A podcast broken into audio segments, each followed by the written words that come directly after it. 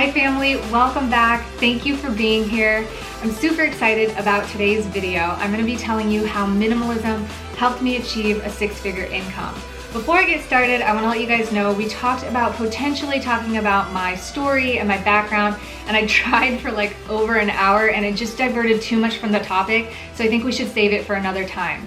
So I'm super excited about this topic because as you guys know, I'm a big fan of minimalism. But before the coin term came about, this was a habit or trend pattern like I started to notice in my life that I was doing that generated so much value. So for those of you guys that are new, what is minimalism? It's simple. You just ask yourself whether or not something adds value into your life and you remove the things that don't and then you keep the things that do. A lot of times people start off with possessions but this has permeated through all areas of my life from my thought patterns, feelings, behaviors, people I hang out with, events, and time that I spend on doing certain things. Minimalism is the approach that I take to all of that. So in my lifetime, that's really been the secret to my approach in business and in other things, any kind of successes or goals that I might have. But for the purposes of talking about a six figure income, we'll direct it towards that. The first thing that minimalism has affected are my attitude and approach about life. This is super, super huge about any goal or any successes you want to achieve. Whether you want to be an athlete or you want to get straight A's in school, it has to do with your attitude and approach. That's what comes first. And one thing that I noticed since I was really young is that I'm kind of a stubborn child and I still can be stubborn, but um, I didn't like being told no. And I certainly didn't like being told that I couldn't do something. And my mindset was always of that, not that I couldn't do it or like, why can't I, but how can I? And I was that kid, sorry mom, but I spent most of my childhood thinking, how can I? And early on, I would just kind of fake it till I make it. And that happened in athletics. Like I'd never done dance or cheer my entire life. And I remember in cheerleading, they were like, can you do a back handspring? And I was like, totally can. And she was like, all right, do you want to practice? And I'm like, uh, sure. Can you spot me? Cause I haven't done one in a really long time. And I never had done a back handspring in my life. Like I've tried a couple times, fell on my head and then totally quit. But I knew that I wanted to get it down in order to make the team. And that's just kind of my approach to everything. This followed me into athletics, which I felt like really cultivated that mindset of being in competition with yourself in front of like a public crowd, your peers, and sometimes failing, but still having to push through and staying really committed. And it also translated into the business realm when I first started network marketing. For those of you that have been around, you know that I like network marketing, especially if you don't have a business background or exposure to business in your family. That was me. So network marketing is a great way to understand how to build a business from ground up utilizing somebody else's system. So you're not doing it by yourself. And if there's one thing that network marketers are really good at, it's about having high positive energy. In fact, it's so important for network marketing companies to pump the crowd up with the right mindset because it's what keeps them motivated, energized, and it keeps the team morale complete and just like positively flowing. So network marketing exposes their people to a lot of motivation, books, talks, seminars, those kind of things. And that just further molded my perspective into rooting out the things that don't add value, self-doubt, fear, uh, mass thinking, all those sorts of things that I was told I couldn't do it, all that stuff got rooted out and I started generating the mindset and the perspective on how to become successful within my own life. Ever since I was really young, I had to depend on myself for my safety, my security, to get myself out of my childhood situation and to sort of deal with that at a really young age. So I always knew that I could do anything as long as I had the information and as long as I had like myself to get it done. This is super, super huge. If there's anything that I would say is so common in people that have a hard time having success versus those who do really well, it's those people have overcome the root doubts, the root blockages and challenges. All it is is a mental thing and everything is subjective or relative. And you guys understand that. Think of something that you first did like maybe it was something in sports or maybe it was something that you couldn't do and it seemed really really hard almost impossible maybe. And then you kept trying and trying and practicing and practicing and then one day it clicked and you got it. And then you started doing it some more because it started becoming really easy and fun and then no brainer after that. And this could be anything from RPG gaming doing well in school participating in sports or learning really cool dance moves. It all comes down to mentality and then the action that you take with that mentality. The second place that minimalism helped me was simplification through the hard times, really simplifying my lifestyle through my failures and through the times that I wanted to quit. I was really dead set on being my own boss and not working at a job. I tried it out for a few years. While I did good, I was a really good employee. I got raises and promoted really quick. I just knew it wasn't for me. So even when I went through my failures as a new entrepreneur, which is something almost every entrepreneur goes through, rather than going back to a job and maintaining a really lavish lifestyle, I was able to learn really quick that I would lose all my money if I spent it all. So as I continued to move forward in my journey, I started to downsize and really kind of pick and choose what I wanted to keep in my life so that I could have the time to continue to pursue my passion and grow in the career that I wanted to. This helped me hone in on serious creativity because I had to find ways to actually make some money. I tried mystery shopping, I sold old books and jewelry on Amazon, I took part-time jobs, and I even tried to go back into network marketing for just a little bit. And this is just when you get to the bottom of the pit and your comfort level gets really uneasy, that discomfort can really drive you to be motivated. And when you get through it, your confidence level goes up because you realize, hey, I can really count on myself. I can really make this happen. So on top of that, it gave me time because I was able to still dictate how much time, how much work I wanted to put in, how much of my lifestyle I wanted to spend on. And because I had that time, I was able to utilize it to get better, learn more, and continue to ask that question, how? What am I missing? How can I get there? What do I need to do to better myself?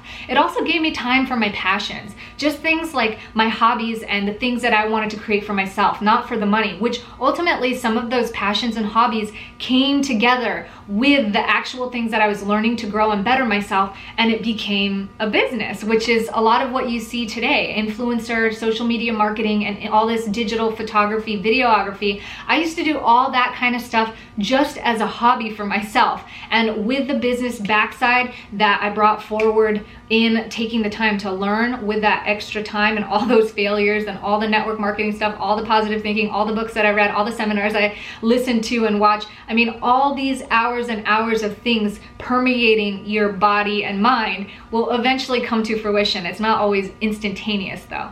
So that leads me to number three. After all of that sort of manifested and then evolved over the course of about a decade, minimalism has helped me approach it with better productivity and efficiency. This is so important and I will tell you why. Because there is one me and I have 24 hours in a day. To top it off, I have kids, I have a family, I have a husband, I have hobbies, I have adrenal fatigue that I was dealing with this whole time. So it left me with really limited space to really feel like I was just like superhero through all this. And just like you, you are one person with 24 hours in a day. So the biggest thing that I could do when I was at my cap and I was working 10 to 12 hours a day, six to seven days a week when I first started out, I'm like, I can't sustain this forever. How? can I do this better? How can I improve this? What am I missing? What can I do? What can I learn? How can I grow? How can I get better? Do you see a trend here? This is the biggest trend and it all starts with that root philosophy that minimalism takes on. Rid yourself of the stuff that doesn't add value to your life. Keep and cultivate the things that do. So over the last year, I've honed in even more refined on this and I know I can get like a thousand times better but I'm really proud of myself for what I've done in this last year. You guys know that I talk all the time but every second counts. If I'm sitting on the toilet I'm not playing, playing Candy Crush. I'm catching up on my book or reading something or doing something that's gonna be productive and that's gonna add to my goals in life. It doesn't necessarily mean it has to be business. It could be things about reading a book, about how to parent better, could be looking up more about my diet or any of those things that I feel like is present in my life that I'm trying to improve and continue to get better at, I'm always consumed with trying to have information and trying to do those things. And sometimes what's good for my life right now is just sitting and taking five minutes to meditate. So it's all about understanding that balance for yourself. And as you go through that minimalism philosophy and continue to ask and evolve what adds value to your life, you'll be able to identify it more and create a really nice balance for yourself because there isn't all that excess to just drown you out and confuse you. It's so confusing and debilitating when your life is filled with so much stuff, not just materialistically, but everything else. It just adds so much noise. You're literally drowning in noise. So the act of minimalism, rooting out all the crap that doesn't matter and keeping everything that does from your friends, from the things you think about, from the things you say to the things you do, what you spend your time on, what you keep in your home, all those things are, I mean, just imagine, it's going to radically improve your life if you ruthlessly, ruthlessly and consistently weed out the things that don't add value, keep and cultivate the things that do. It is redundant, but I, I know you guys get it now. So with productivity, just a few examples of how this applied to my six figure income, because that is the topic here. Yes, we're talking about all of life, success of all of life, but we're more specifically talking about the event of achieving a certain amount of financial gain. Um, one of that was actually declining jobs once I got to the point where I was working 10 to 12 hours a day, six to six, five to six days a week, I knew I couldn't take on more. And it was just so hard not to say yes, yes, yes, yes, yes, yes, yes to everything. So what I had to do was I had to do some market research and I had to ask myself, well, can I value myself higher? And the answer was yes, because I was overbooked at that time. So what I did was raise my prices. And if people couldn't meet that price, rather than saying yes, I said, I'm sorry, let me recommend you to a friend or a colleague. And I started looking for people who could do a similar job as me, maybe not as good, but at a lower rate so that I can recommend my friends to those people and take a commission off that recommendation. That's called leverage. It's just a small example. So you can see, I, the, I didn't do any work in the sense that uh, all my work came from beforehand to generate this traffic, but once the traffic comes through me and I can't take it, I could give people free work or free recommendations or a brand new client. They didn't do any marketing money or advertising for that client. It's like a free client, and then I get paid commission for doing so. So that's just like one teeny tiny example of leveraging your time to make some money. And this also came down to actually spending money to make money. And this seems totally ridiculous. But when we moved from the farm place, we were on a work trade at that farm. Everything was like an hour out. And we decided to move to the other side of the island, uh, the beach condo that we were at, which costed a lot of money to live there. And I couldn't imagine how doing a work trade where we were basically living at this place for almost free and then multiplying that by a hundred times more in in financial value on the other side of the island was going to make us more money. But on paper, when you value your time, when you when you actually equate what how much time you're going to spend, we, we talk a lot about trading time for money. I was trading a lot of time, not for money, but to live where I was at. So it was actually crippling the time that I could utilize to be more efficient in my work. So I started hiring people. I hired people to help me clean my house. I hired personal assistants. I hired um, some babysitters once in a while or some nannies that came temporarily on certain days. And I hired a lot of help. And with that help, I was able to leverage my time and actually get more work done. The work that I needed to do, the work that people couldn't do for me, I could do more of that. And rather than be backed up on all the back end stuff like editing and getting to emails and talking to clients and sales and administration and filing my tax receipts and all those other things, cleaning my house, rather than spending all that time at that point on doing those things, I could just focus on growing my business. And on top of it, it was really cool because we were able to give like five people really good jobs. So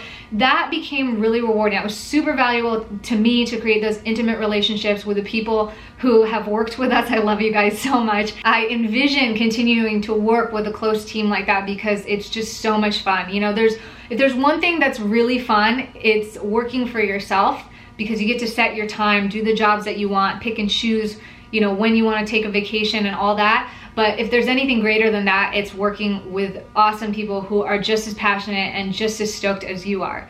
So productivity or choosing what adds value and what doesn't in my life also allowed me to have more time to get better.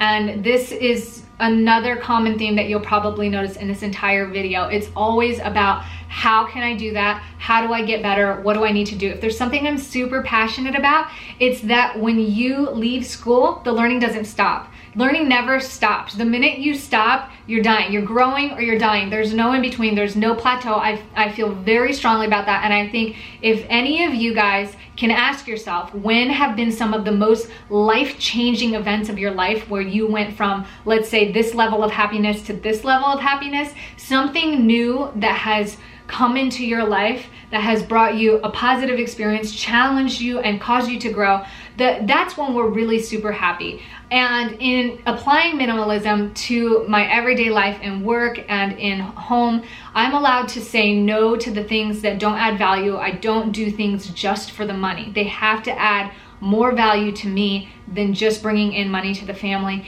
And that means that I have to be feel passionate about the product the client has. I have to feel like that's adding value to the world. And sometimes even taking on jobs where I don't get paid because I want to give back. And all of that in turn adds to such a positively fulfilled scenario. And I know we're supposed to be talking about six figures, but at the end of the day, if there's one thing that I can leave you guys with, it's really that six figures is just an event. It's not a destination, whether it's six figures, seven, or eight figures, it's just an event.